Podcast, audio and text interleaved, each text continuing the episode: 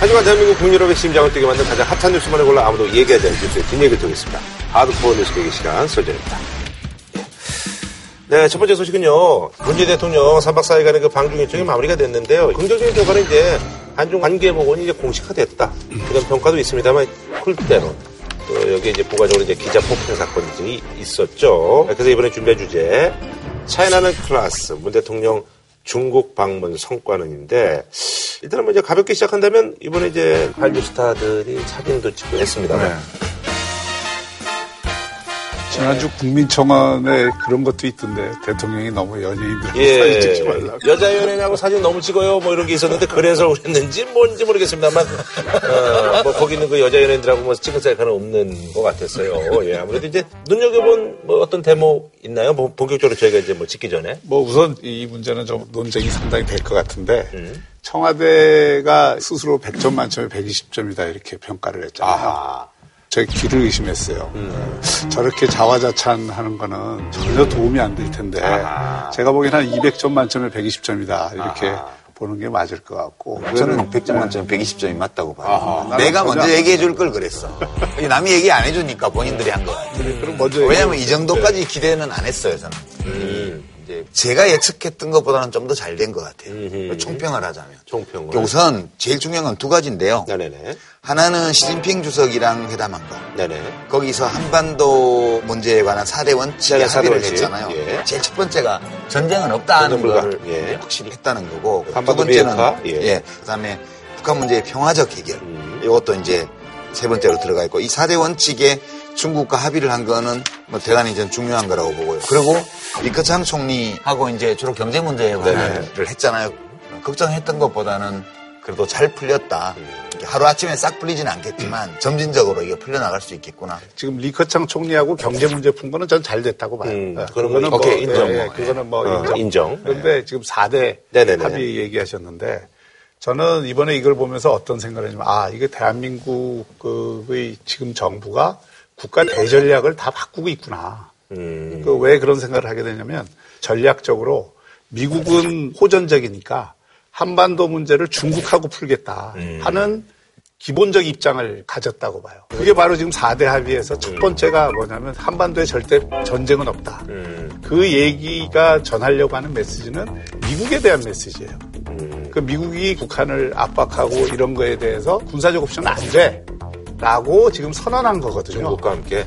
이게 국가 대전략이 사실은 바뀌는 문제이기 때문에 지금 따져봐야 된다. 국가 대전략이 한반도에서의 전쟁 불사 이런 대전략이 있었던 적이 없어요. 그러니까 이거는 아주 원론적이긴 한데 이른바 코리아 리스크.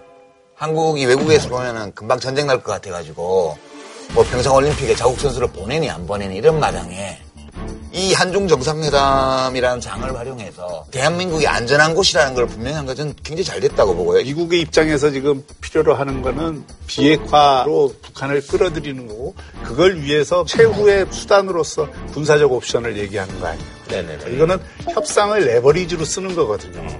근데 중국에 가서 중국하고 모든 입장을 동의를 하면서 미국에 대해서 군사적 옵션은 빼. 이 얘기를 한 거거든요.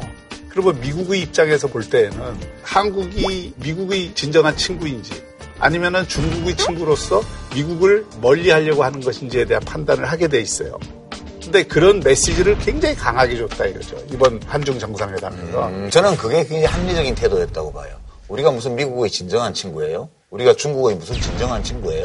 우리는 중국과도 친구고 미국과도 친구인데 이 두 친구가 캐릭터가 달라요.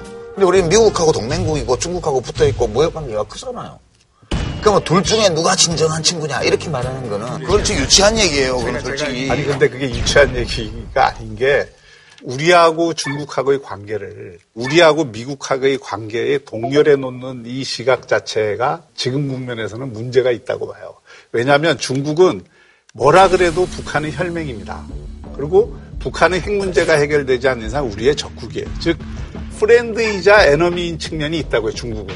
그리고 과거 대한민국 역사에서 미국은 한국과 친구 관계, 동맹 관계를 쭉 유지해 온 거예요. 그게 비유를 하다 보면 이런 오류에 빠지는데 우방이라고 국제관계에서 가까운 나라들끼리 하는 거는 립 서비스잖아요. 아니 우리가 무슨 미국의 혈맹이고 진정한 우방이고 이렇게 얘기를 하면 미국 사람들이 아저 한국 애들은 우리한테 간이라도 빼주는 모양이다 이렇게 생각하지 않아요.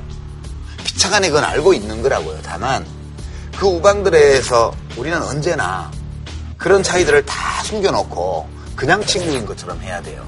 트럼프 대통령 만날 때도 한반도의 전쟁은 안 하고 평화적으로 해결한다고 합의했잖아요.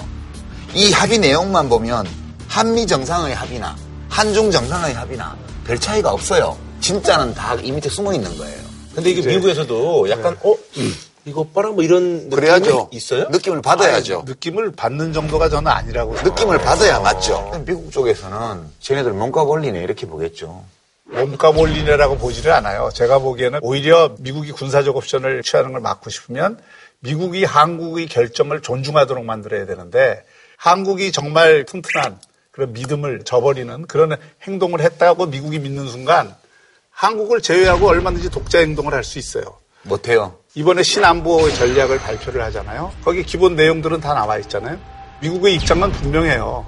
미국 본토의 위협은 절대 용납하지 않겠다는 거 아니에요. 근데 그거는 미국의 입장이고 한반도에서의 지금 전쟁은 한국이- 용납 안 하겠다는 거죠. 그러니까 한국이 미국의 입장을 고려하지 않고 지금 우리 문제를 풀 수 있으며 북핵 문제를 풀 수 있느냐고요. 그 우리가 미국의 입장을 고려한 너무 많이 해주고 있죠 지금까지 너무 너무 많이 해주고 있죠 솔직히 우리 심지어 우리 한국 사회 지식인들조차 트럼프 대통령이라는 비난을 많이는 안 해요. 그런 문제 때문에요. 그렇잖아요 지금 솔직히. 이렇게 하면 몸값이 떨어지고요. 가끔씩 쟤들이 좀 엇나갈 수도 있네. 이 정도 돼야 몸값을 인정을 가끔 받는 엇나가는 게 아니라 6개월, 그럼요. 7개월 동안 쭉 진행되는 걸 보면 문재인 정부의 입장은 확실한 친중 노선으로 경도되어 가고 있다고 미국은 평가할 겁니다. 미국은 그렇게 보는 또 거지 실제로 문재인 대통령이 중국에 대해서 표현하는 것도 운명 공동체를 얘기한다고요. 중국하고의. 우리가 외교라는 건 피아노를 치는 거하고 같아서 강약도 조절하고 다 오케스트라처럼 모든 나라하고 잘 지내는 게 기본적인 원칙이에요. 그런데 네. 그 수준이 아니라고요. 앞으로 한 몇십 년은 친중 쪽으로 가겠다라고 하는 메시지를 굉장히 강하게 풍긴 방문이었다. 음, 근데 그건 너무 과하게 보시는 거예요. 문재인 대통령이 미국 가셔가지고 뭐 장진호 전투 얘기하고 헌화하고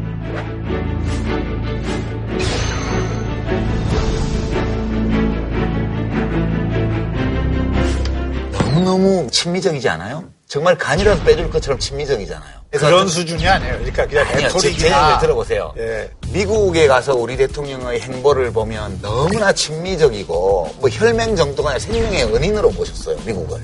중국 가서는 2000년, 3000년에 역사적인 친구인데 그것도 거짓말이에요. 사실이 아니에요. 얼마나 많이 쳐들어왔어요. 얼마나 많이 우리를 지배했어요. 근데 보면 친중 대통령처럼 보여. 그러니까 이게 작은 나라가 주도권을 갖고 있지 못한 나라의 정상이 대국들을 상대를 할 때 그럴 수밖에 없는 거예요. 그러니까 미국 가서 아주 친미적인 행태를 하는 거. 안 봐요. 왜 예를 그렇게 안 들어서 봐요? 예. 그냥 레토릭으로 중국이 기분 좋게 만들고 앞으로 잘 지내보자 하는 그런 정도 수준에서 정리를 했다면 제가 이런 말씀을 드리지 않아요. 근데 그 정도 해갖고는요 문제를 못 풀어요. 지금 문재인 대통령이 중국을 뭐 때문에 갔다고 보세요. 사드하고 평창 사드로 인한 경제 보복 때문에 우리가 멍드는 게 너무 오래 지속이 됐기 때문에 내년 봄까지 기다릴 수가 없어서 순전히 경제적인 것 때문에 갔다고 봐요. 서둘러서. 아니 그것 때문에 갔다기보다 우리 평창올림픽 때문에 갔다고 하면 오히려 얘기가 돼요. 돼서 지난번에 두 번째 시진핑 주석 만났을 때 와달라고 얘기를 이미 했잖아요. 내가 검토해 보는데 내가 못 가게 되면 고위급으로 대표단을 보내겠다고 이미 시진핑 주석이 약속을 한 사안이잖아요. 이번에 와서 그 얘기를 왜 또 해요? 지금 대통령이 간 건 제가 보기에는 이래요. 문재인 정부의 제일 큰 과제는 경제 일자리예요. 그 점을 대통령도 너무 깊이 인식을 하고 있고 그러니까 사드 문제 때문에 그 경제 문제를 풀려고 하는 충정은 이해하는데 네. 그것 때문에 안보 문제를 희생해서는 안 된다라고 하는 거예요. 안보를 희생시킨 적도 없고 그냥 중국 가서 중국 지도부와 인민들의 비위를 좀 맞춰준 거예요. 이게 뭐 안 풀리든 풀리든 별로 상관없이 살아가는 국민도 많아요.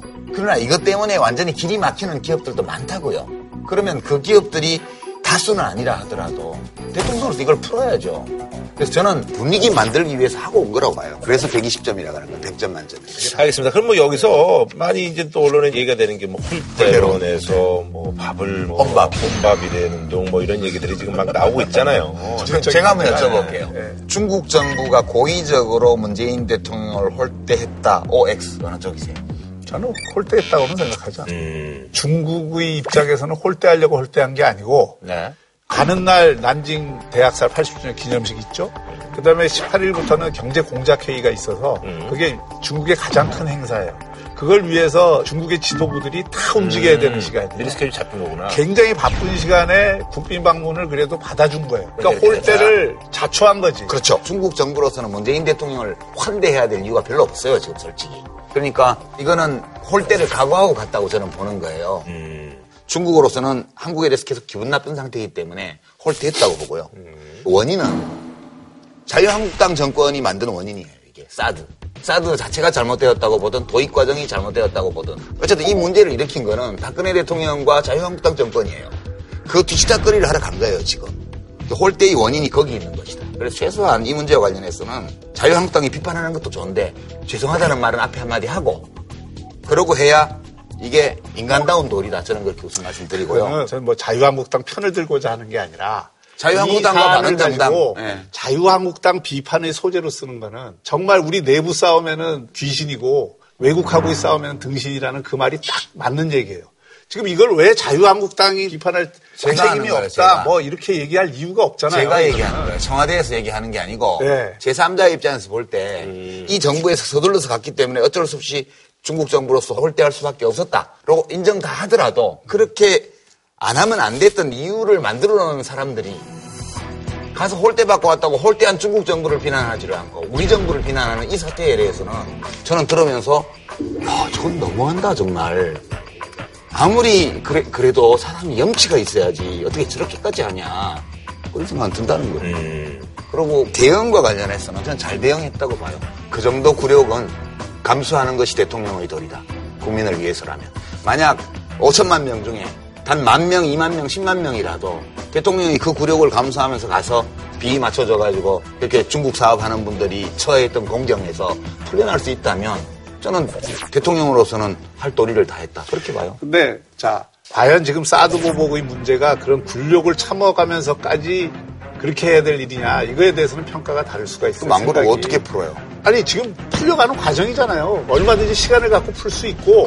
박 교수님 말씀을 가만 듣다 보면 죄송한 말씀인데 명나라는 문명이 훌륭한 나라고 청나라는 오랑캐다 이 얘기를 계속 듣는 저는 게 그렇지 않아요. 그렇게 생각하지 않아요. 우리는- 아니, 사안을 갖고 얘기를 해야지 우리는 그렇게 몰아붙이면 안 돼요. 문명국이든 오랑캐든 우리 국민들의 안위와 우리의 국익을 위해서는 오랑캐에 우리의 대해서도 국익을 위해서라고 하면서 지금 가장 핵심적인 국익을 해치는 행위를 하는 거에 대해서 내가 문제 제기를 아. 이게 또 이제 또 오랜만에 남한산성. 옛날 생각을 하죠. 아, 또 남한산성 되네. 또 남한산성. 아니, 그래, 그러면요. 좀 얘기 좀 바꿔서. 그 한국 기자 폭행 사건 있잖아요. 네.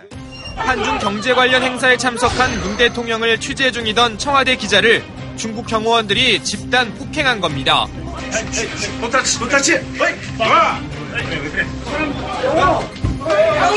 결국 이 과정에서 중국 경호원들의 폭행으로 부상을 입고 현재 치료를 받고 있습니다. 지난번에 보니까 조기숙 교수 같은 경우는 SNS에 좀 기자들 약간 좀 잘못이 있는 걸로 했다가 사과까지도 했습니다. 네. 두 분의 시각은 어떠세요? 이거는 이제 정상회담과는 직접 관계가 없는 문제인데 이게 커져서 문재인 대통령은 중국 방문을 그냥 덮어버렸어요. 근데 중국 정부가 한국을 홀대하려고 기자를 폐괴했냐? 그렇게 볼 근거는 없죠. 음, 두 번째는 중국은요 언론 자유도 없고 기자들의 인권도 보장 안 되고 기자들을 막 잡아가두고 그러는 나라예요. 그러니까 거기 경호업체 직원들이 기자에 대한 존중심이나 이런 게 하나도 없어요 언론에 대해서. 그런 조건에서 뭔가가 안 맞아서 일어난 아주 부당한 폭행 사건이었다 이렇게 보고 왜 그런 사태가 일어났는지에 대해서 구체적으로 충돌이 처음 발생했던 상황에 대한 보도가 없어요. 그래서 경위는 좀 더 정확히 밝혀지고 중국 공안 당국의 책임이 있으면 중국 정부가 사과를 해야죠. 또 실제로 이게 우리나라 언론의 취재 열기가 다른 어떤 나라보다도 뜨겁잖아요. 네네네. 아,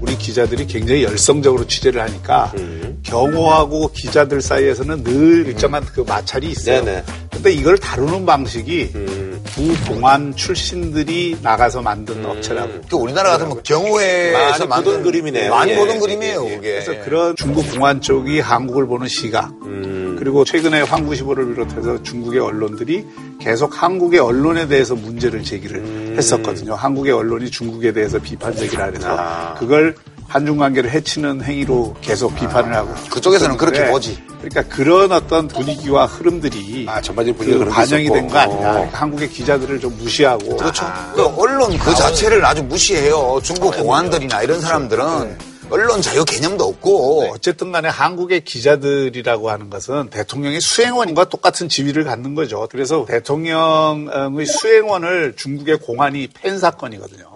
그러면 청와대에서 처음 나온 반응이 적절치는 않았다고 봐요. 그러니까 그게 처음에는 그게 덮으려 그랬어요. 그게 어떻게 덮어줘요? 누가 덮으려고 그래요? 그게 어떻게 덮어줘요? 라이브로 다 영상이 있는데 그게 이제 지나친 외교 문제로 비화하지 않도록 청와대에서는 관리하려고 그랬죠. 예, 예. 그건 당연히 청와대로서는 그럴 수밖에 없는 거고 그리고 이제 중국에서 지금 이제 공안위에서 조사를 하고 있다니까 그 경위가 좀 어떻게 나올지 모르겠으나 공안위 책임이 있으면 책임 있다 그러겠어요 그 나라가? 안 그러겠죠. 예.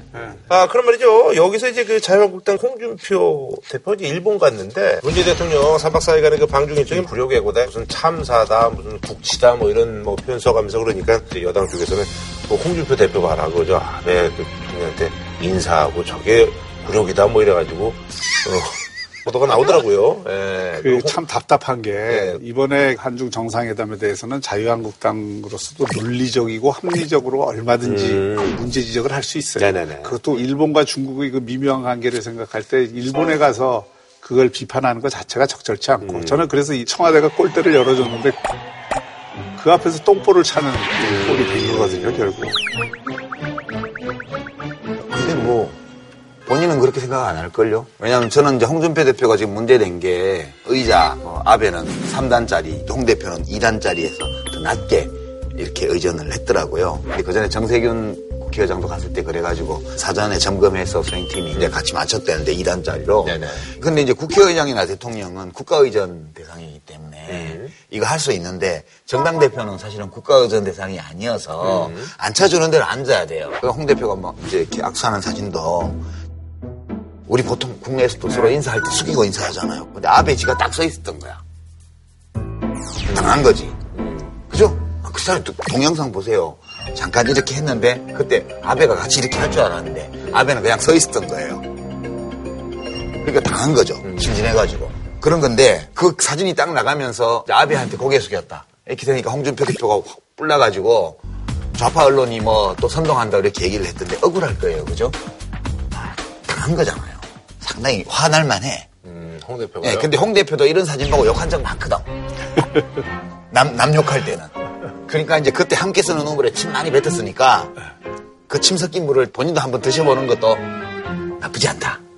그러니까 이게 홍준표 대표가 이 순발력도 있고 메시지도 되게. 공격적으로 잘 치는 분인데 네. 최근에 보면 오발 털릴 경우가 너무 많아요. 음. 이게 지금 시대 자체가 달라서 요즘은 정보가 워낙 그렇죠. 많기 때문에 그게 과장된 메시지라든지 뭔가 왜곡을 했다든지 이렇게 되면 사람들이 고개를 돌려버리거든요. 근데 지금 메시지 관리가 저는 안 되고 있다고 생각합니다. 근데 제일 중요한 내용이 사실은 언론이 사진을 그런 걸 전달해서 메인으로 하면 안 돼요. 그 사진은 아베 총리와 홍준표 대표의 만남을 보여주는 사진으로 적합지 않은 거였어요. 그러니까 저는 사실은 홍준표 대표의 생각을 굉장히 잘 알 수 있는 회담이었다고 봐요. 그 언론 보도 중에 북핵 문제 처리법과 관련해서 홍준표 대표가 아베 총리와 자민당 주류 생각이 자유한국당과 네네네. 일치한다 이렇게 말을 했어요. 이게 핵심이라고 봐요.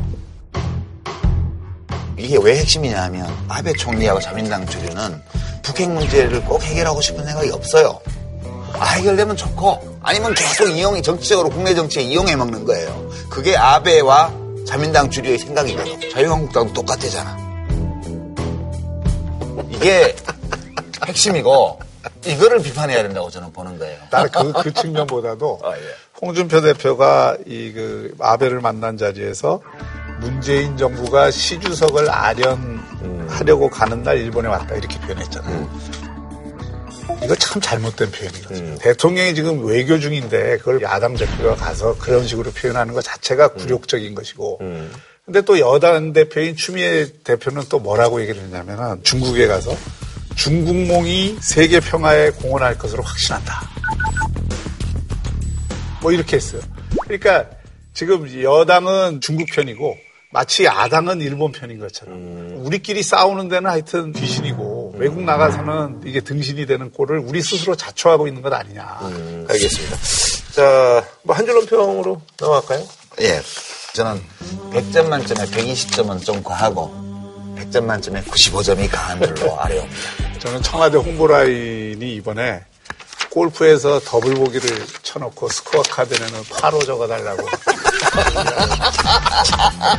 첫 홀에서는 그런 경우가 좀 있는데. 언더파도 아니고 예. 파, 파는 소박하지. 섭섭지 않게. 요거 근데 세 번째 홀인데. 버디는 버디는 따지면. 버디 안한 예. 걸만 해도 경선한 거지. 예. 자, 다음 소식입니다. 11일부터 이제 열린 임시국회가 사실 국회의원들이 또 이제 뭐 안 계시고요. 또 갈등이 있다 보니까 난항을 겪으면서 결국은 임시국회마저도 또 이제 빈손국회가 될 것이다라는 그런 우려가 나오고 있습니다. 그래서 이번에 준비한 주제는요. 이건 연 것도 아니고 안연 것도 아니에요. 임시국회 개점 휴업 사태인데 이런 모습들을 종종 볼 수 있었나요? 그럼 네, 항상 뭐 숱하게 아, 보았죠. 숱하게 봤는데 네. 근데 원래 역대 정기국회를 보면 네. 그 예산 처리하고 나오면 퍼져요. 아하. 이 국회가 아, 우리가 할 일을 그래서, 했다, 좀. 예, 그래서 대개 12월 달, 1월 달에 외국 나갈 일정들을 그 음, 다 위원들이 쭉. 만들어 놓거든요. 음. 그러니까 이번에도 예외 없이 예산이 통과되니까 음. 해외 일정들을 전부 소화하면서 음. 이 국회가 열렸지만 열리지 않은 것과 음. 같은 상태가 되는데 네. 안 그럴 때도 있긴 했는데 가끔. 음. 박 교수님 우리 같이 17대 국회 있었잖아요. 2008년 4월 9일 날인가 우리 총선 치르고 그때도 열린우리당 국회의원 중에 절반이 국회의원 떨어졌어요. 근데 그 뒤에 5월 달에 우리 뭐 했어요? 여의도에 맨날 출근해가지고 그때 이명박 정부 출범하고 얼마 안 됐을 때였는데 다 처리해줬잖아요. 이미 떨어진 사람들이 그죠? 5월 내내 국회에 있으면서 밀린 법들 다 처리했었어요. 지금 저는 이건 솔직히 무슨 정파적인 입장이 없다고는 말 못하겠지만 자유한국당이 너무하는 거예요. 이거는 모르겠어요. 제가 그 뭐 하긴 했는데 이렇게 다 해줬다 이렇게 얘기하면은 좀다 해줬죠. 배가 있고 그다 해주지 뭐 말았어야 됐는데. 굉장히 잘한 거죠. 예. 아, 그렇게 예, 한 것은 참 잘한 것이고. 근데 이번엔 좀 심했어요. 그러니까 지금 심했지. 지금 국회 상임위에 계류된 법안이 7,285건입니다. 네네네. 지금 어마어마하게 쌓여 있는 거죠. 근데 지금 그 야당만 지금 학업의 뜻이 없는 게 아니라 여당도 별로 학업의 뜻이 없어요. 왜 그렇게 얘기를 하냐면 국정개혁법은 사실 뭐 할 생각도 별로 안 하는 거고 지금 공수처법, 5.18 진상특별법 뭐 이게 몇 개 법안 빼놓고서는 여당이 지금 절실한 모습이 안 보여요. 그러니까 이걸 야당 탓하기 전에 여당이 먼저 학업의 뜻이 있는지 한번 반성을 해봐야 된다고요. 아니 그런데 그거는 저는 사실과 안 맞다고 봐요. 왜냐하면? 그 사실. 5.18 민주화운동 진상규명특별법이랑 군사망사고 네. 진상규명특별법 경우에는 이게 재정법안이에요. 근데 재정법안은 원래 공청회를 해야 돼요. 그. 국회법 58조에 따라서. 그래서 자유한국당에서 공청회 하자고 해놓고 공청회 하자, 예. 자기들 다 나가버린 거거든. 그러니까 지금 공청회도 못 하는데 사실은 공청회를 안 한다고 해서 법 위반이 되는 것도 아니에요. 단서 조항에 단 위원회가 의결하면 공청회 없이도 할 수 있도록 법문에 다 나와 있어요. 그러니까 그, 공청회 네. 안 하고 해도 법 위반은 아닌데 그래서 이제 그 민주당 김진표 의원 같은 경우는 이런 얘기를 했는데 사실은 그 전에도 한 86%가 이제 공청회 거치지 않고 이렇게 했는데 왜 이제 와서 이제 이거 갖고 뭐라 그러냐. 그러니까 하는 게 원칙이죠. 원칙이긴 한데 그러면 그거 하자고 해서 이걸 처리를 안 했으면 할 준비를 같이 해줘야 될 거 아니에요. 그 5.18 특별법에 관해서는 자유한국당이 대처를 잘못했어요. 왜 그러냐면 공청회 문제를 제기할 것 같으면 법안심사소위에서 통과를 시키면 안 됩니다. 지금 그 국회의 그 법처리 메커니즘에서 상임위 법안심사소위를 통과하면 큰 문제가 없는 이상 이거 본회의까지 가게 돼 있어요. 그리고 법안심사소위에서 이미 여야가 균형을 잡아서 다 통과해서 상임위에 올라간 것을 뒤늦게 공청회를 문제 삼아서 지금 저걸 붙잡은 거거든요. 그렇죠. 그러니까 이거는 제가 보기에는 원내 대책이 부재했다. 아니 그러면 저기 공수처 신설법은 어떻게 될 것 같아요? 그것도 뭐 역시 공수처 법안에 대해서 반대하는 논리가 두 군데에서 사실 집중적으로 제기되고 있는 거거든요. 하나는 검찰 내부에서 제기가 되고 있는 거고 검찰 입장에서는 그 조직이 양분되는 것이고 네네네. 검찰의 어떤 의미에서 보면은 힘이랄까요 네네. 이런 걸 확 빼버리는 것이기 때문에 반대의 의견을 가질 수 있어요. 근데 그 검찰 출신 의원들이 아무래도 이그 자유한국당에 많잖아요. 그러니까 거기에 이제 투영돼서 이게 나오는 네네네. 측면들이 있고 근데 홍준표 대표가 지금 검찰은 충견이라고 그리고 공수처를 만들면 맹견이라 그래요. 또 맹견. 왜냐하면 고위공직자의 범위에 국회의원도 들어가거든. 그러니까 지금 검찰을 괴로 비유를 하면서 무작정 반대를 하고 있어요. 근데 이제 그런 것과 별개로 이게 과연 조직이 생겼을 때 옥상옥이 될지 안 될지 또 검찰권의 비대화를 가져오는 것은 아닌지 이런 거에 대한 정책적 검토는 해야죠. 그런 의미에서 이거를 무조건 반대한다 이런 입장은 저는 온당치 않다고 보고 사실 지난번에 신임 원내대표로 김성태 원내대표 뭐 이분이 이제 원내대표로 되시면서 일성이 문재정과 싸우겠다. 내가 또 싸울 줄 아는 사람이다. 뭐 이렇게 얘기해서 아, 대여 강경 투쟁을 지금 얘기를 했습니다. 김성태 의원은 뭐 개인적으로도 잘 아는데 네. 이분이 지금 이제 투쟁력을 강조한 거는 지금 에, 자유한국당이 워낙 궁지에 몰려 있으니까 아하. 좀 투쟁력을 보여서 보수층을 결집하는 구심이 되겠다. 뭐 이런 의지의 표현이라고 뭐 봐야죠. 그런 의지야 좋죠. 좋은데 그런 의지를 표현하더라도 사실을 얘기해야 돼요.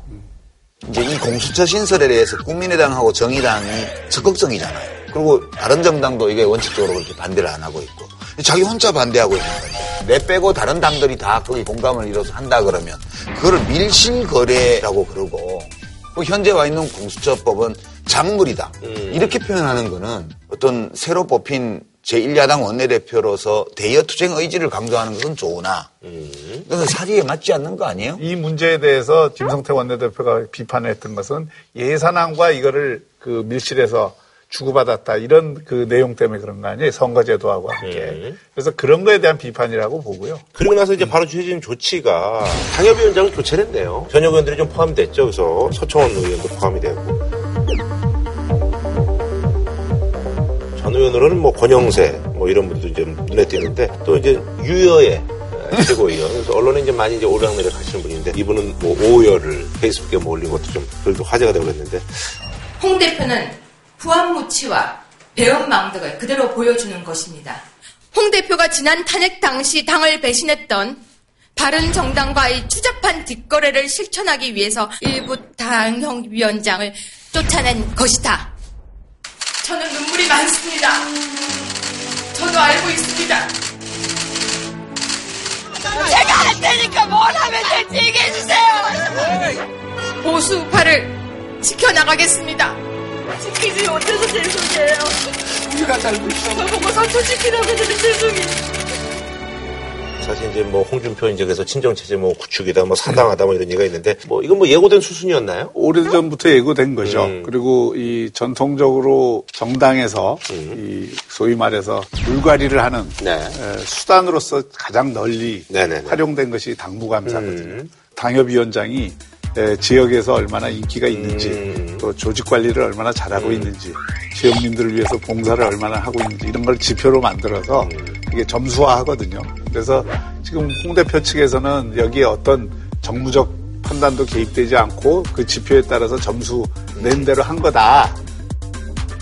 이렇게 얘기를 하지만 그 지표를 당무감사 누가- 자체가 그 지표를 누가 만들었죠? 그렇죠. 당무감사 자체가 고도의 정무적 행위입니다. 그러니까 최천표 이렇게 눈 밖에 난 사람은 뭐 뒤에서 쟤는 안 돼, 쟤는 좀 빼줘 이렇게 얘기를 하면 이제 쓱쓱 말리는 거예요. 빵점 주고 이래가지고 점수를 만드는 거야. 이게 막 장사 하루이틀 하나 그런 방식으로 당권을 쥔 사람들이 줄 세우기를 했던 그 풍습대로 한 거예요. 지금 완전히 고색창연한 옛날 정당으로 돌아왔어요. 말이 얼마나 재밌냐 하면 당협위원장이잖아요. 명칭이 직함 이름이 당협위원장은 당원의 대표잖아요. 그러면 당연히 당원협의회에서 당원들이 회장을 뽑아야죠, 대표를. 근데 그렇게 안 하고 중앙당에서 뭐 위원회 만들어가지고 싹 감사한. 다음에 그러니까 이, 이 조직 강화 특위 등등에서 벌어지는 이 당협위원장 이런 바 이 교체 과정을 보면 우리 정당들이 얼마나 후졌냐 한마디로 민주주의가 없다. 입만 열면 국회에서 상대방을 반민주라고 욕하고 지가 민주주의 수호자인 것처럼 행세하는 정당들이 여야가 구분 없는 거죠? 그렇죠. 이 문제에 관해서는 저는 전적으로 거대 정당들은 다 똑같아요. 이게 뭐야? 이게 이게 중앙 정치의 여의도에 와서는 민주투사고 자기 동네에 가면 봉건 영주야. 그죠?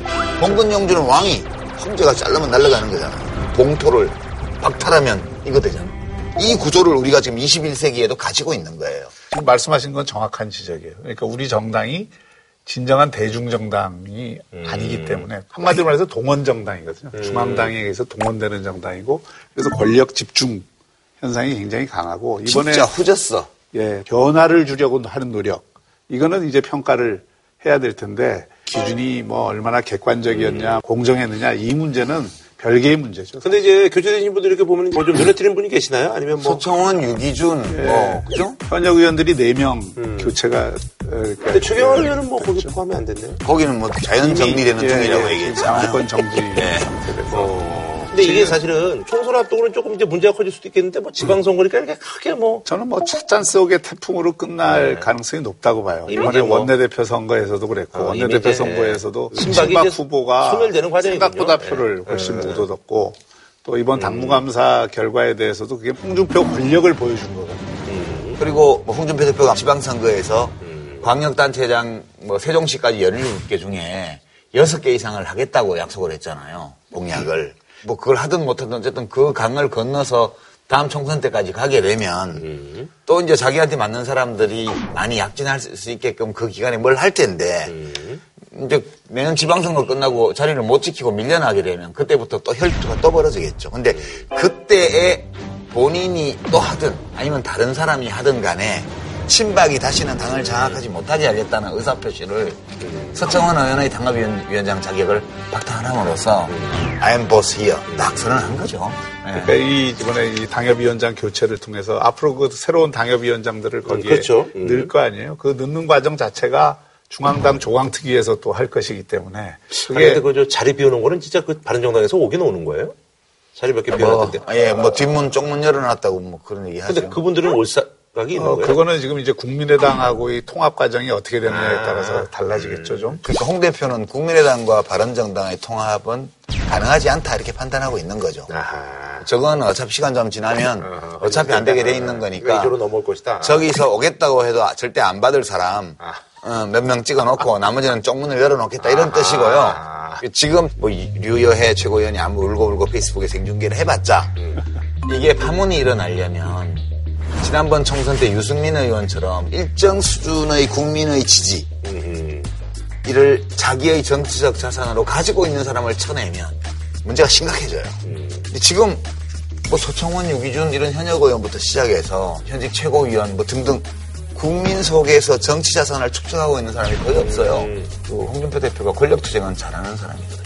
그 지금 정확히 보셨는데 그 이 보면은 자유한국당이 거듭나려면 이게 최고위원회 몇 명부터 좀 바뀌어야 돼요. 그러니까 이게 지금 무슨 이그 봉숭아학당 보는 것도 아니고. 독일에서 박사한 사람들은 저런 봉송학당 학생이 거의 없는데 좀 예외적이더라고. 유여해 씨는. 그래서 이게 자꾸 희화화되잖아요. 모든 일을 하는데 그분의 행동이나 말이나 이런 것들이 자꾸 희화화되니까 이게 자유한국당 전체가 계속 희화화되는 그런 상황으로 이 그- 근데 그분들은 좀 억울할 거예요. 그게 그분들 때문에 당이 망한 게 아니고요. 당이 망해서 그분들이 그 자리에 가신 거예요. 그러니까 그분들도 억울해요. 욕먹으면. 알겠습니다. 예, 한 줄로 평좀 부탁드릴까요? 예, 여야가 지금 모두 생각은 콩밭에 가 있는데 소는 누가 키우나. 자유한국당 소좀 키웁시다. 자, 다음 소식은요. 이게 어느 분의 얘기입니다. 18개월간 수사를 했고요. 세 차례나 이제 구속영장이 청구가 됐는데 이번에 구속이 됐습니다. 바로 이제 그 우병우 전 민정수석 얘기인데요. 그래서 이번에 준비한 주제는요. 영장은 3세판. 우병우 전 민정수석 구속인데요. 어, 어쨌든 이번에 이제 구속된 혐의는 직권남용 그리고 이제 뭐 권리 행사 방해 혐의로 이제 구속이 됐는데 뭐 어떤 분들 그래서 어 그럼 저기 뭐 거기서 뭐 박근혜 대통령도 마주치는 거 아니야 그러는데 이제 아, 그럴 일은 원천적으로 이제 봉쇄가 돼 있어서 남녀 이제 따로 예, 구치소 교도소는 예 사동, 모르- 예, 사동 모르니까. 자체가 완전히 예. 분리되어 있죠. 남녀가. 음, 조선시대 윤리를 가장 잘 실천하고 있는 공간 중에 하나가. 음. 그또 이제 뭐 지난번에도 이제 이 혐의로 이제 사실은 어, 구속영장이 발부가 됐다가 이제 안 된 거잖아요. 근데 이번에는 아, 이렇게 두 번이나 기각됐던 구속영장이 오늘 발부가 됐습니다. 우전 수석은 국정농단 사건이 불거진 뒤 이를 방조하거나 민간인을 사찰했다는 혐의 등으로 다섯 차례 소환되기도 했습니다. 이번 우병우 전 수석 구속은 검찰 입장에서는 열 번치가 안 넘어가는 남 없다. 뭐 이런 것 같아요. 그러니까 사실 검찰이 범죄 혐의를 입증하려고 노력을 많이 했지만 사실 그동안 실패해왔던 거죠. 네네네. 근데 이번에도 구속은 됐지만 이렇게 깔끔하지는 않아요. 아, 깔끔하지는 예. 않았다. 왜 그러냐면 그 재판에 들어가 있는 사안을 다시 그 비슷한 혐의에 추가해서 다시 구속을 시킨 네네. 것이기 때문에 어, 상당히 이례적이라고 봐야죠. 그 15일날도 재판이 있었는데 예, 여기가 된 예, 거죠. 예. 우리가 송사에 대해서는 논평을 함부로 하기가 좀 어려운데요, 사실은. 음, 앞에 두 차례 기각된 것하고 죄명은 같은데 네네. 내용에는 차이가 있어요. 음. 그러니까 그 전에 우리가 하도 많은 사람들이 검찰 수사를 받고 소환되고 뭐 구속영장이 발부되고 그래서 지금 헷갈려요. 뭐가 예, 뭔지. 엄청 헷갈립니다. 예. 오병호 씨가 제일 처음 구속영장이 청구된 거는 문화관광부의 공무원들에 대해서 뭐 인사조치하도록 한 거라든가. 뭐 주로 이런 것들이어서 대부분 혐의는 직권남용하고 권리행사 방해예요. 음. 근데 이번 경우에 왜 발부가 됐을까 음. 보면 그 전의 것들은 직무 수행을 하는 과정에서 뭐 정당한 직무 수행으로 볼 수도 있다 이렇게 주장할 수 없는 게 아니었어요. 음. 사실은. 근데 이번 건은 청와대 민정수석이 고위공직자들의 비리를 조사하는 임무를 가지고 있는 특별 감찰관이 나를 지금 감찰하기 시작했는데 내가 감찰받는 사태를 막기 위해서 감시하고 정보를 수집하고 저 사람을 음해하고 그렇게 해서 밀어냈단 말이에요. 이석수 감찰관하고 우병우 수석은 아시다시피 서울대 동문이고, 굉- 예. 서울대 동문이고 친한 사이고 네. 또 경주에서 함께 근무를 하면서 굉장히 돈독한 사이였다 그래요. 어쩌면 이석수 감찰관 인사 추천을 우병우 수석이 했을 수도 있고. 가능성이 상당히 그러니까 높죠. 정수석이었을. 때 발탁이 된 네. 거니까 또 이석수 감찰관이 우수석 아들 문제나 이런 거를 감찰한다는 소식을 듣고 항의 전화를 했다는 거 아니에요? 음. 아 형이 어떻게 나한테 이럴 수 있느냐? 음. 그러니까 감찰관 입장에서는 아, 나야 뭐 주어진 직무대로 사건이 올라온 건 어쩔 수 없이 감찰을 한다. 이렇게 하니까 우병우 수석이 이석수 감찰관에 대해서 소위 사찰을 에, 국정원에 지시를 해서 앙심을 품고. 그 직위를 이용해서 사적 복수를 한 거다. 이렇게 그렇죠. 이제 판단을 하고 구속영장을 발부를 한 것이죠. 국정원에서 사찰한 내용이 국정원 소위 개혁 TF에서 자료가 발견이 돼서 네네. 검찰에 제출이 된 거죠. 그게 이제 결정적 증거가 돼서 이번에 국정원의 정식 보고문서는 워터마크가 다 있는 네네네. 종인데 그렇지 않은 사적으로 구한 종이에다가 보고했다는 것도 있는데 추명호 전 국장이 이제, 이제 구속되면서, 어, 그분이 뭐 이제 증언이 결정적이었다고 그러더라고요. 그리고 그런 고위공직자에 대한 민정수석실의 감찰 기능으로 정당화하기가 어려운 감찰이었어요. 그래서 죄질도 무겁고 밖에서 뭐 마음대로 전화 통화도 하고 사람도 만나고 누구 심부름도 보내고 이럴 수 있는 것 같으면 말을 맞추거나 이럴 위험도 커진 거죠 그 전보다는. 그래서 정부 인멸의 위험도 있다고 판단을 한 거예요. 우병우 수석 입장에서는 에, 예상을 했을까요? 그 이번에 자기가 숙명이라 그랬잖아요. 음. 이걸 숙명이라고 했는데 물론 뭐 국정농단 사태 전체와 관련해서 자기가 중심 인물이라는 것도 있지만 어떤 의미에서 보면 검찰에서도 그렇지만은 언론이나 국민들한테도 미운 털이 박혔다고 봐야죠. 지난번에 네, 사진 찍히고 이제 때 그런 것들, 예. 그 소위 그 유명한 레이저 눈빛 사건 때문에 그렇지만은 뭔가 그런 엘리트들이 갖고 있는 약간의 그 어, 이 경시하는 듯한 태도 이런 것들이 뭐 본인의 의도와 관계없이 그렇게 비춰버렸단 말이에요. 네네네. 이번에도 그 저기 사진 찍을 때 보니까 이제 모래 부딪혀가지고 막 소리 지르고 뭐 이런 것들 때문에 또.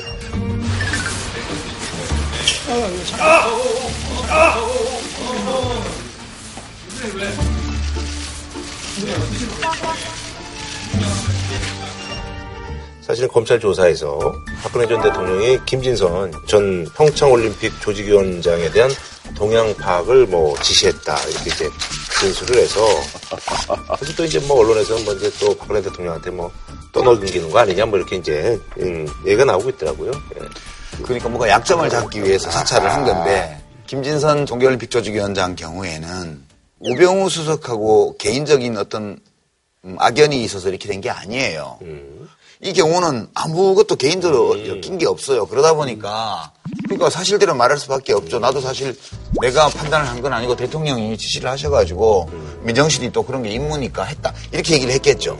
그래서 이 문제는 그 이전부터 이런저런 얘기가 나왔었던 부분인데 그 김진선 에, 이번에 원래 위원장을 박근혜 대통령하고 좀 그렇죠. 건 아니에요. 그럼요. 박정희 예. 대통령 때문에 박근혜 좀 대통령의 의아하더라고요. 취임 예. 준비 위원장 그러니까요. 취임식 준비 위원장. 예. 근데 최순실 눈 밖에 나면 소용 없어요. 그런 게. 아 그렇게 된 거예요. 바로 뭐 그런 얘기가 많이 돌았죠. 아하. 지금 장시호라든지 이런 동계올림픽 조직 그러네요. 전체에 대해서 영향력을 강화하려고 아. 하는데 김진선 전 지사가 만만한 분이 아니거든요. 어. 음흠. 하여튼 이분 보면 느낌이 포스가 있는 분이에요. 이거 저 박근혜 전 대통령에 대해서 좀 아시는 분은 아 저분이 그래도 김진선 전 지사가 그 박근혜 대통령 옛날 자문그룹 중에서도 꽤 좀 힘이 있는 분인데. 왜 사찰을 그러니까 이렇게 평창올림픽 때문에 미운 털이 박힌 분이 두 분이 계시잖아요. 음. 조양호 한진 회장. 한진 회장하고 네. 김진선 아. 위원장 두 사람이 다 날라갔죠. 음. 네, 그러니까 뭔가 평창올림픽과 관련해서 그걸 일정한 방향으로 움직이고자 하는 기획이 있었는데 아하. 그게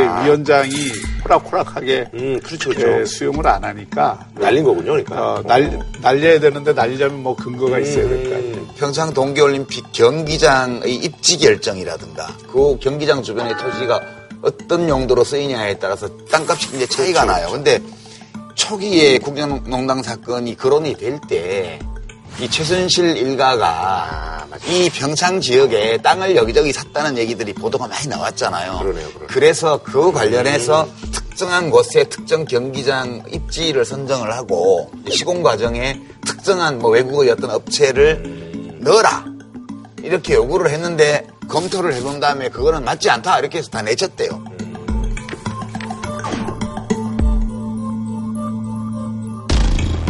그러니까 이제 권력 서열 1위가 최순실이라는 말이 이런 데서 다 나오는 거죠. 그러니까 요거를 안 들어주면 고위공직자나 어떤 공공 분야에 있는 사람들이 다 쫓겨나는 거예요.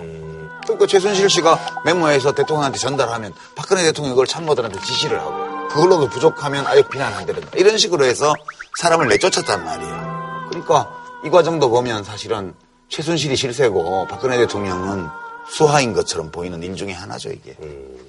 참 이게 사극이죠. 자 검찰이 이제 최순실 씨 법정에서 선고는 이제 내년 1월인데 이제 검찰이 이제 구형을 했죠 국정농단의 주범 중의 하나인 최순실 씨에게 징역 25년이 구형됐습니다. 검찰은 벌금 1,185억 원을 선고해달라고 재판부에 요청했습니다. 예, 그래서 소리 지르고 막뭐 옥사란 얘기냐 뭐 이런 얘기도 나오고 뭐 약간 뭐 그러고 있더라고요 예. 근데 이제 옥사란 얘기냐 이렇게 물었을 때 검찰은 맞아 그런 얘기야 이렇게 생각하고 싶었을 거예요. 왜냐하면 이건 사실상 무기징역 아니에요? 옛날에 그 저기 이철희 장영자 이런 분들은 어떻게 그분들은 몇 년 받았어요 그런 분들은 무기까지는 안 받았을걸요? 무기까지는 안 예. 받았을 그분들은 나중에 이제 15년, 감형돼서 15년. 나왔네 예, 감형되고 뭐 좀 남으면 가석방하고 뭐. 아. 그 지금 최순실 씨는 그럼 선고도 이렇게 나올 가능성이 높아요 아니요. 그 선고가 뭐 구형만큼 나오지는 않죠, 보통. 그 최순실 씨는 정유라 씨 의화여대 부정입학 이런 네네. 것 때문에 이미 3년 네, 형을 3년 받아놓고 있잖아요. 그래서 여기서 만약 20년이라도 나오면 합치면 23년이에요. 네네네. 그럼 지금 나이를 계산하면 뭐 대체로 평생 교도소에 있어야 된다 이런 결론이죠. 그래서 이제 본인으로서는 뭐 좀 중형이 구형되리라고 예측은 했겠지만 25년씩이나 구형하리라고는 생각을 별로 못했겠죠. 거기다가 최순실 씨가 실질적으로 가지고 있는 재산이 얼마쯤일지는 모르겠는데 벌금이랑 추징금 합쳐갖고 1250억 원 정도 네네네. 되잖아요. 그러면 이제 또 알거지 되는 거 아니겠어요? 사회주의보다 더한 나라에 살고 있다며 천억 원대 벌금은 재산 몰수보다 더하다고 주장했습니다. 벌금 1,180억은 삼성, 네네 롯데에서 예. 받은 에, 돈의 그 액수를 전부 뇌물로 지금 예. 간주한 거죠. 네, 거의 곱하기 이한 거죠, 곱하기 그러니까, 예. 2를 한 거거든요, 거기에. 예를 들어서 이게 뇌물죄가 성립이 되면은 음. 그게 받아들여지겠지만 이게 이제 뇌물죄는 지금 법리적으로 상당히 그 음. 논란이 되고 있으니까 그 전체 액수를 과연 다 뇌물로 볼 수 있느냐 이것도 네, 이제 좀 줄어들 수. 있죠. 왜냐하면 그 재단에 내는 돈이기 때문에 네네네. 그러니까 추징금 77억 9천만 원은 삼성에서 승마 관련해가지고 네. 독일 그건 개인적으로 예, 받았기 독일. 비대기나 이런 거에서 받은 그거 이게 실제로 집행된 돈이기 때문에 거의 이건 추징을 때린 거죠 검찰에서 법원이 어디까지 인정할지는 1월 달까지 기다려봐야 알겠죠. 네. 근데 어쨌든 그 검찰 입장에서는 국민들의 법 감정을 주로 고려한 구형이 아니었냐. 그리고 상징적인 의미를 더 중시한 구형이다. 그러니까 이거 최순실에 대해서 이렇게 중형을 구형한 것은 앞으로 박근혜 대통령에 대해서도 그런 중형을 구형하리라는 하나의 예고편이라고 봐야죠. 박근혜 전 대통령에게는 조금 더 이제 검찰이 좀 세게 구형을 결국 핵심은 뇌물죄가 성립되느냐 안 되느냐에 음. 달려 있을 겁니다. 그거는 뭐 뇌물죄가 성립되면 중형 구형이 불가피하잖아요. 특가법상 10년 이상. 무기징역에 처해야 되니까. 근데 이제 박근혜 대통령은 이 최순실과 공동정범이 되어서 기소당한 이 건도 있으려니와 박근혜 전 대통령은 삼성 뇌물수수와 미르와 K스포츠재단의 재벌기업 출연금 강요 등 모두 18가지 혐의를 받고 있습니다. 이 가운데 13가지 혐의가 최순실 씨와 공모한 걸로 공소장에 적시됐습니다. 국정원 그 특수활동비, 해외 공작비에서 그 원장들이 빼서 음. 네네네. 뭐 확인된 것만 네네. 지금 40억 40억 이죠. 아니겠어요? 예. 그것도 특가법 적용되는 아, 예. 액수잖아요. 그게 실제로 뇌물죄로 결론이 날지도 좀 더 봐야죠. 박 전 대통령에 대한 선고는 최 씨의 선고 뒤인 내년 2월쯤 이뤄질 것으로 보입니다. 알겠습니다. 뭐 한 줄로 평좀 부탁드릴까요? 안 좋은 감정을 느끼면서 이 부분을 보는 시민들이 많기는 한데요. 그래도 역시 모든 피고인에게는 무죄 추정이라는 헌법의 원리를 적용해서 재판 결과가 나올 때까지는 차분히 검찰과 법원의 판단을 지켜볼 필요가 있겠다. 그래서 저희 한 줄 평은 우병우 씨도 대한민국 국민이다. 네. 저는 뭐 이렇게 하겠습니다. 살아있는 권력을 이기는 죽은 권력은 없다. 네, 내년 6월 지방선거 에서 사실 이제 이 두 분이 아주 탁분 달아오르게 지금 뭐 하고 계십니다. 예. 그래서 이번에 준비한 주제는 여기 이제 음악이 깔립니다. 예. 왜 너는 나를 만나서 예. 차기 경기도지사의 유혹입니다. 서울과 함께 이제 뭐 최대 격전지죠. 예. 경기도의 예, 유력 주자분들과 얘기를 나눠보는 시간을 갖도록 하겠습니다. 일단 뭐 현역에 계신 우리 남경필 경기도 지사님 나오셨고요. 그리고 이재명 성남시장님 모셨습니다. 반갑습니다. 예. 반갑습니다. 약간 과열이 우려될 정도로 어쨌든 두 분이 요즘 보니까 언론에서 이렇게 좀 어떤 사안에 대해서 공방도 좀 많이 벌이고 있고 그래서 뭐 일각에서는 아 둘이서 약간 좀 짜고 치는 곳에 이렇게 좀 어, 예, 뭐 그러는 게 아니냐, 예, 흥행몰이를 위해서 그럼 그러는 게 아니냐, 뭐 그런 시각도 좀 있더라고요. 예. 고스톱 끊은 지 오래됐습니다. 아, 그래요? 예. 저는 고스톱 치면 짜고 아칩니다. 음. 아니 근데 저기 10월달에 이제 여론조사를 했는데 이제 차기 이제 경기도지사 이제 적합한 인물로 우리 이재명 시장님이 이제 43.1%고 지금 1위입니다. 남지사님이 어, 조금 현역임에도 불구하고 예, 11.2% 그리고 이제 정의당의 이제 심상정 의원님이 이제 8.6% 이렇게 이제 나왔는데 여기에 대해서 이제 남지사님이 어, 좀 높게 나오는데 이제 민주당 지도보다는 못 미친다라고 해서 이렇게 이제 말씀을 하셨네요. 예. 뭐 제가 부족하죠. 음. 근데 뭐 아무래도 네.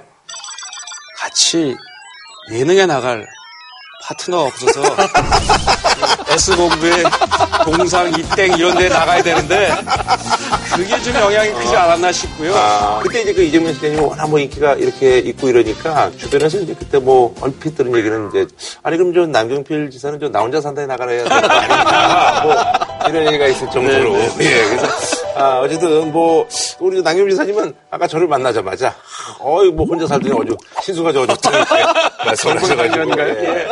또 하나는 예. 어, 제가 또 정당 지지율, 우리 바른 정당 네네. 지지율은 두 배를 넘는 지지율. 그런 걸 봤을 때는 뭐 예, 나름 전망하고 있다. 지지도는 한국 리서치 거는 뭐한 65%. 어허. 얼마 전에 나온 거 제가 보니까 56% 나왔던데 아, 상당히 예. 잘 나온 겁니다. 어, 예. 네, 원래 이 일단은 그 사실 이제 뭐 두 분이 이제 뭐 아주 유력한 대중들한테는 또 그렇게 받아들이고 있는데 사실 이제 내부에 또 이 자리를 위해서 이제 경쟁하시는 분들 꽤 있잖아요. 근데 이제 민당 같은 경우는 전해철 의원님인데 이분이 사실 좀 지명도는 조금 대중적으로는 이렇게 알려진 분은 아니신데 근데 또 신문 쪽에 또 이제 핵심이라고 이제 일컬어지는 분이기 때문에 만만치 않다라는 그런 얘기들도 있는데요.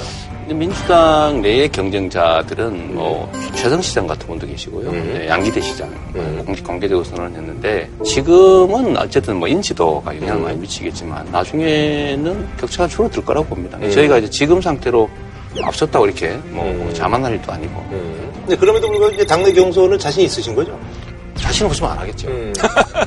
아니 근데 저기 그 이쪽은 이제 뭐 전해철 의원님도 계시고 뭐 최성 시장님도 계시는데 뭐 어떤 후보들이 뭐 경쟁자라고 보세요? 일단은? 아직은 뭐 하시겠다는 분은 없어요. 아 그래요? 예. 어. 남지사님으로 정리될 거라고 보죠. 아.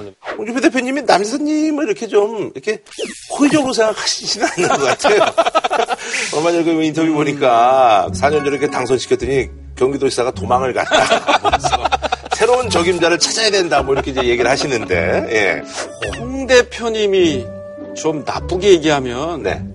대부분 다 센 사람들이던데요. 아. 그래서 또 말씀도 또 이렇게 자주 또 바뀌시고 하니까 그냥 그냥 보고 있습니다.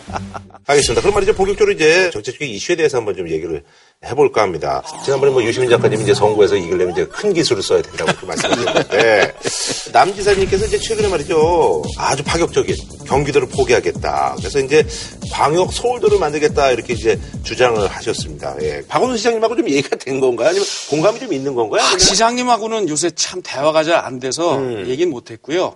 서울 시민과 경기 도민들이 결정하실 문제이기 때문에 의견을 많이 여쭤봤고요. 어, 서울시도 약간 이런 인식을 좀 갖고 계신 분들이 계세요? 서울도라는 것이 생활의 통합입니다. 뭐 주거나 교통이나 상하수도나 미세먼지나 이런 것들이 금거놓게 돼서 생기는 비효율들이 많기 때문에 제가 사실 처음 고민하게 된 것은 이렇게 가다가는 우리 대한민국 망하겠다. 라는 위기에서 나온 겁니다. 왜냐하면 일자리 만들어지지 않죠. 성장률도 떨어지고 이런 상황 속에서 나라는 늙어가고 새로운 동력을 만들어내야 된다. 그래서 서울하고 이제 뭐 경기도를 이제 통합해서 이제 거기서 성장 동력을 얻으시겠다는 그런 말씀. 지금 수도권 규제가 너무 심해요. 이 수도권 규제를 철폐해야 됩니다. 이런 주장들이 예전에 이제 다른 어떤 정치인들도 이런 얘기를 좀 하신 적이 있으신가요? 아니면 저기 전국을 다섯 개 정도로 나누자는 아하. 얘기는 허경영 씨가 한번 했죠. 그리고 어, 아니 그거 말고 예. 정해서 됐고 저기 전국을 다섯 개 정도로 나누자는 아하. 얘기는 허경영 씨가 한번 했죠. 그리고 아니 그거 말고 예. 정해서 됐고 어, 또한 가지는 전국을 한 50개에서 60개 정도의 이제 광역지자체로 통합을 한 다음에 아. 또는 뭐 행정체계를 2단계로 줄이자라는 논의가 있었죠. 저는 뭐 좋은 거 아니라고 생각해요. 아, 좋은 아니라고 또 생각하세요? 그럼요. 이게 아니란 어떤 게 일방적으로 옳고 어떤 건 나쁘고 한 건 아니거든요. 근데 현실적으로 좀 가능하지 가 않죠.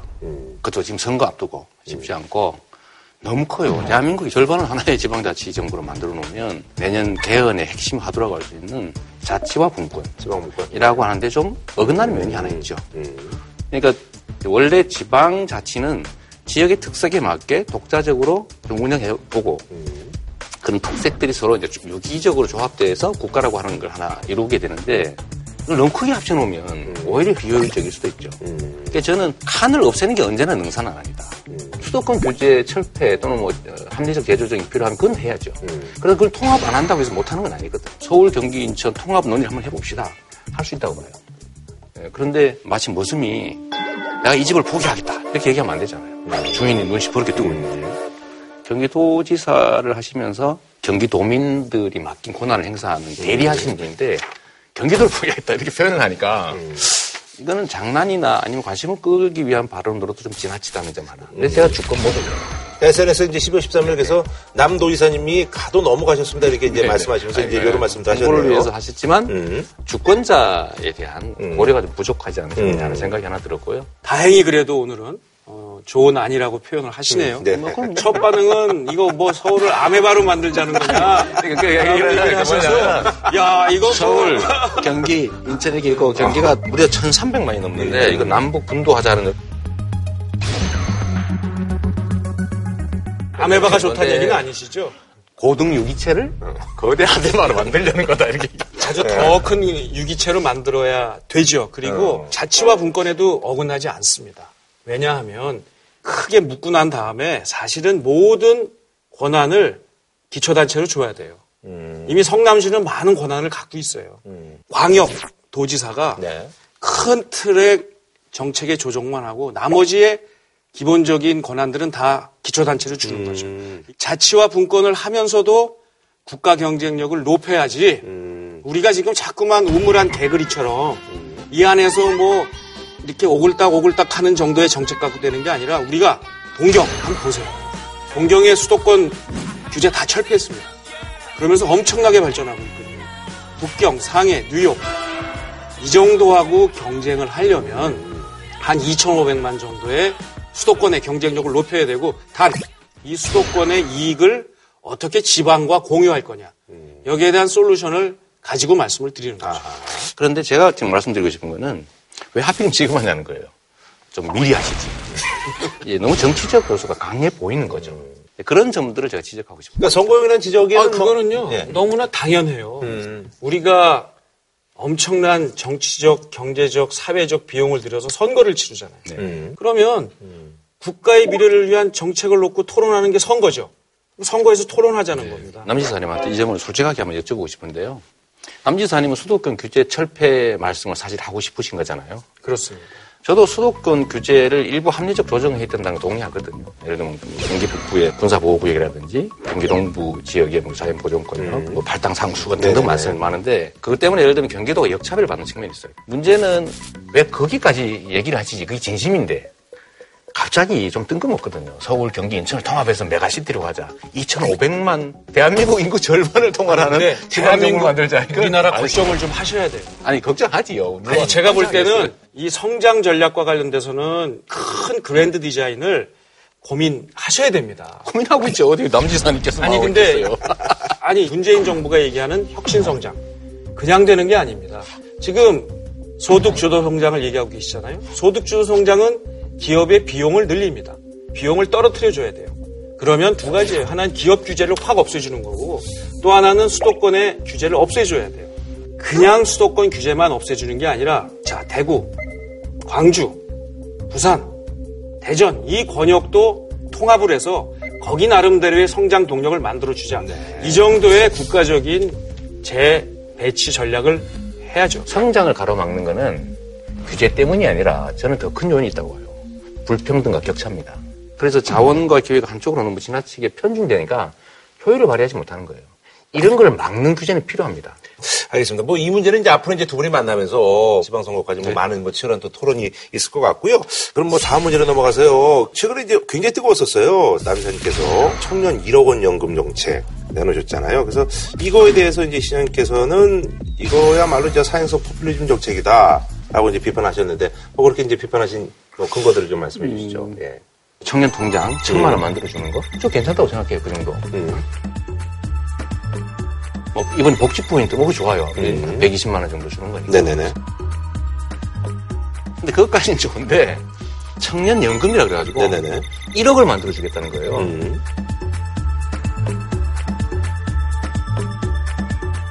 근데 제가 배운 행정법 네네. 원리에 의하면 정책이란 일단 기본적으로 지속성이 좀 있어야 되고요.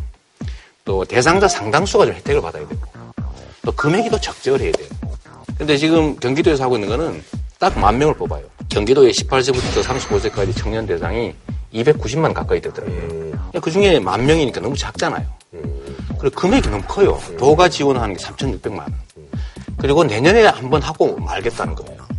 일회성이잖아요. 그러면 당첨되는 사람은 좋겠죠. 그러니까 될 가능성은 매우 적고 되면 너무 많은 혜택을 받고 하니까 로또 같은 사행성이 있다.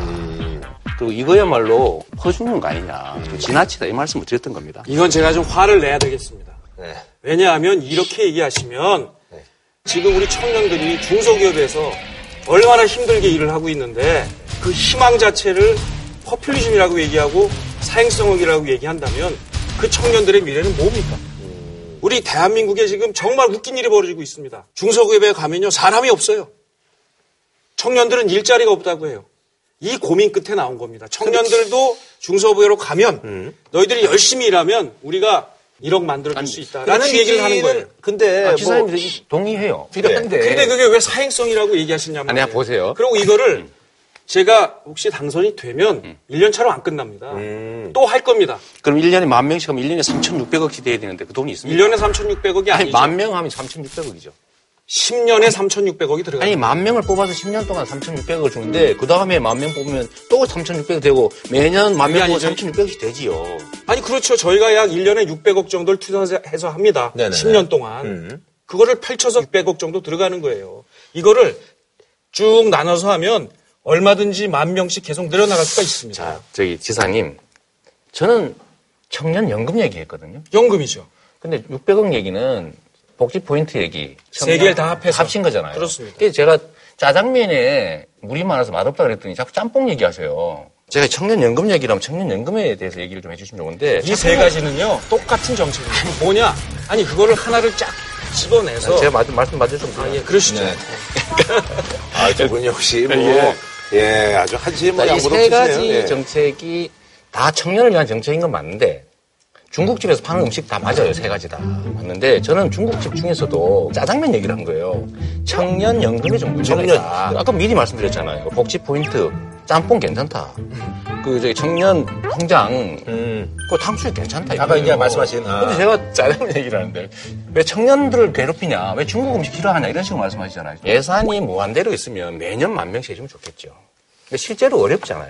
그 인정하셔야 돼요. 왜냐면 만 명을 뽑아서 30만 원씩 매칭 펀드 해주면 10년 동안 3,600억을 투자해야 됩니다. 그렇습니다.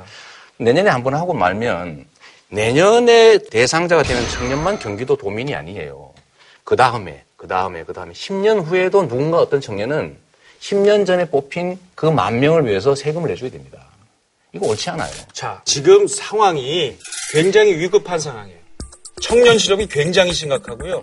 중소기업에 사람이 안 가요. 저는 이런 상황이 10년, 20년 계속되면 안 된다고 봅니다. 그러면 앞으로 1년, 2차, 3차 정도를 할 수 있는 거죠. 거꾸로 저는 시장님이 이래야 된다고 봅니다. 이거 만 명, 2만 명 하지 말고 3만 명, 5만 명으로 늘립시다. 다른 예산 아껴서 그렇게 합시다. 라고 얘기하시는 게 맞는 얘기죠. 3만 명 하면 1조 원입니다. 그러니까 연차로 나누자는 거 아니에요. 내년에 만 명을 뽑으신다고 하니까 당장 그 만 명 뽑힌 것 때문에 10년 동안 경기도민들은요 3,600억을 부담해야 됩니다. 왜 남지사님이 선거를 하고 있는 내년에 그 만 명을 위해서 10년 동안 다른 사람들이 희생해야 됩니까? 아니, 시장님.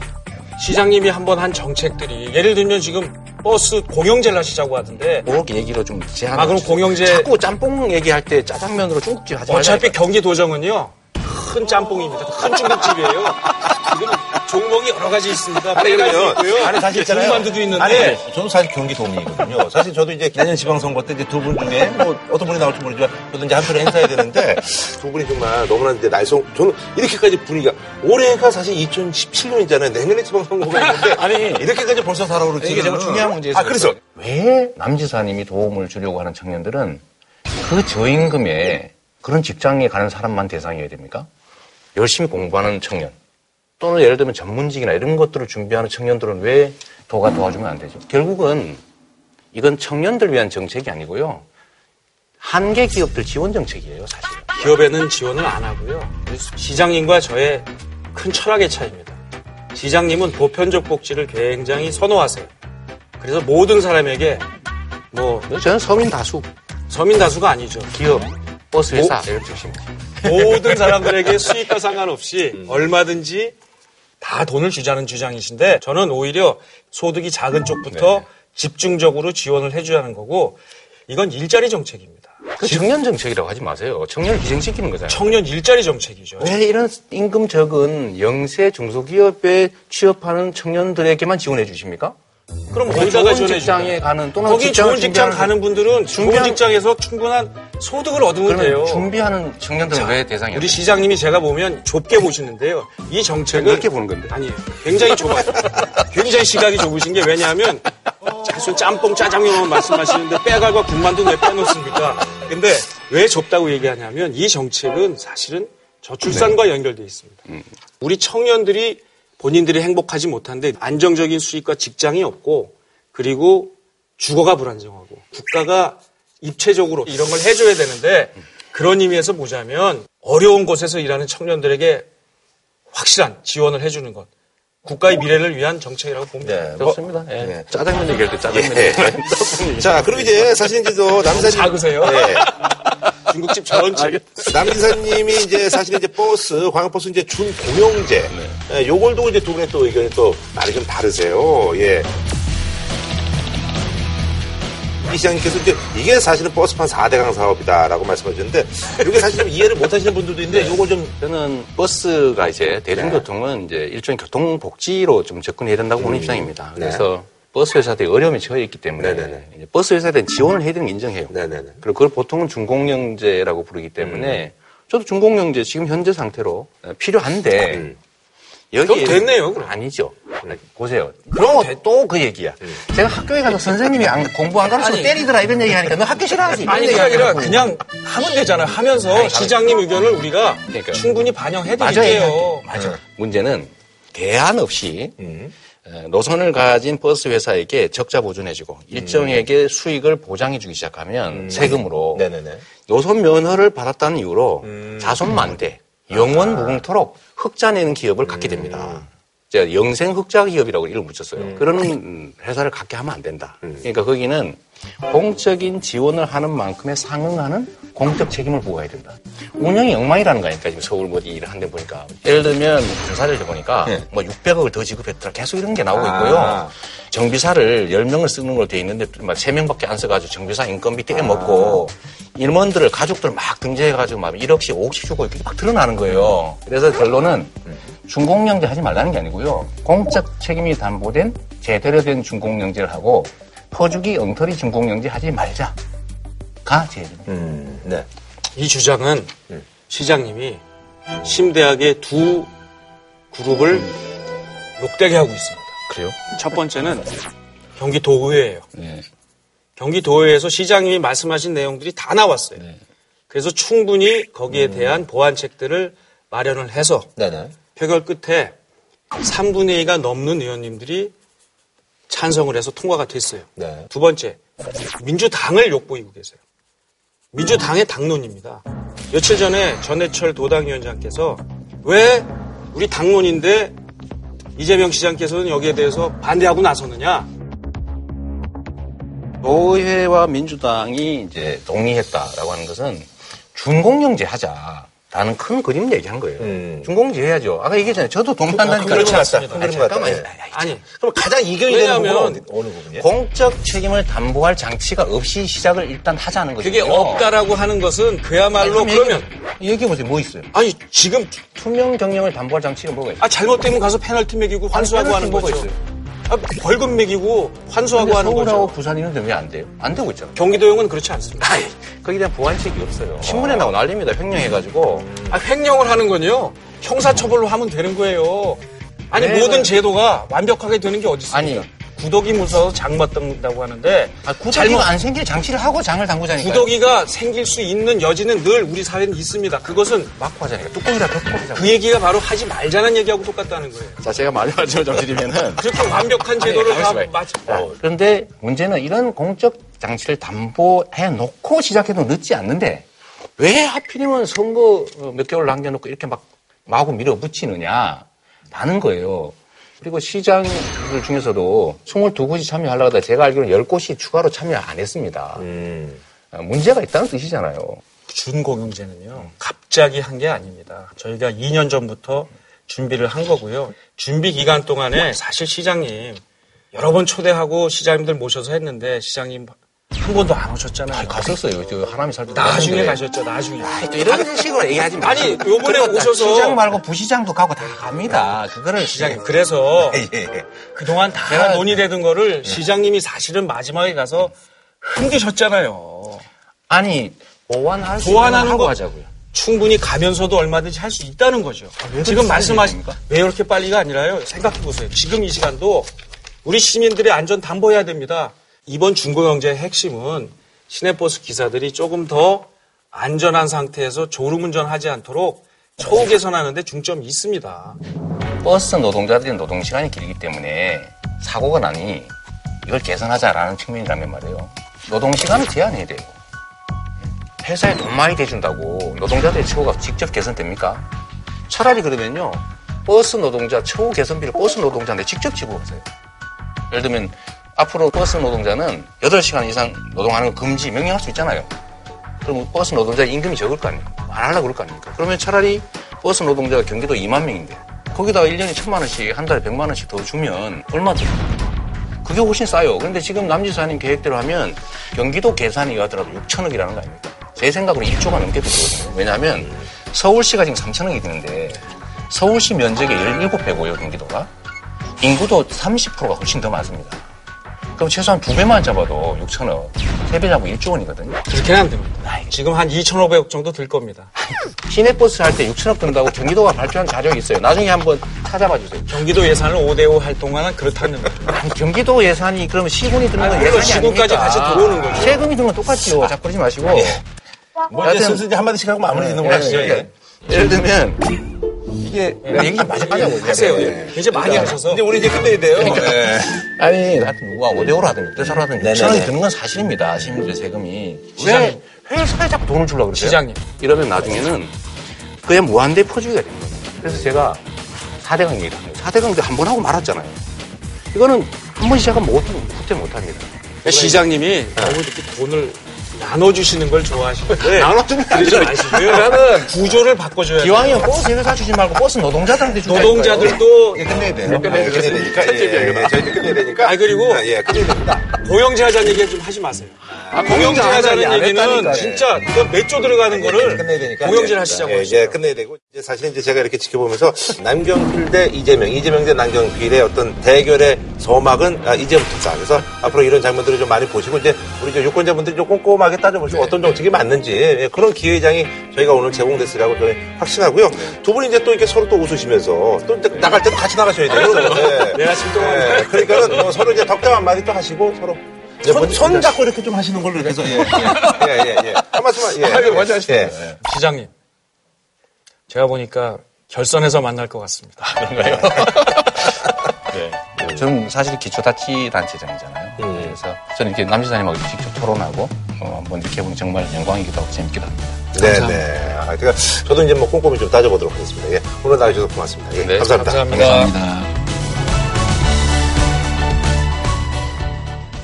한우 특갈비살은 모범 갈비살에서 문화상품권을 진한 국물 설렁탕 도가니탕 전문점 푸주옥 공무원 강의는 에듀피디 정관장이 만든 남자의 홍삼 올칸 한 번 맛보면 역시 오븐에 빠진 닭에서 백화점 상품권을 드립니다. JTBC